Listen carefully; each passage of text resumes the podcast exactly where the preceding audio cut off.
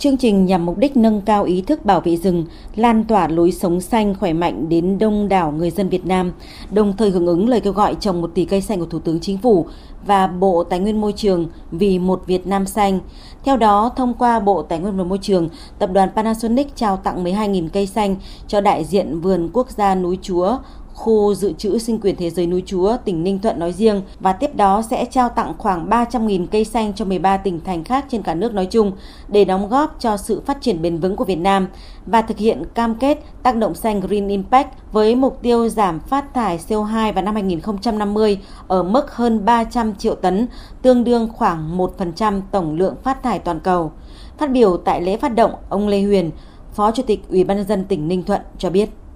Chúng tôi cũng rất mong muốn rằng sau cái chương trình mà do Panasonic Việt Nam phối hợp cùng với Trung tâm Truyền thông Tài nguyên Môi trường tổ chức thì sẽ lan tỏa à, cho nhiều cái tập đoàn khác, nhiều doanh nghiệp khác và nhiều cá nhân khác cùng tiếp tục ủng hộ Ninh Thuận phát triển cái chương trình cây xanh tạo ra cái sinh kế. Và nếu bà con có cái sinh kế tốt như thế này thì sẽ giảm nghèo.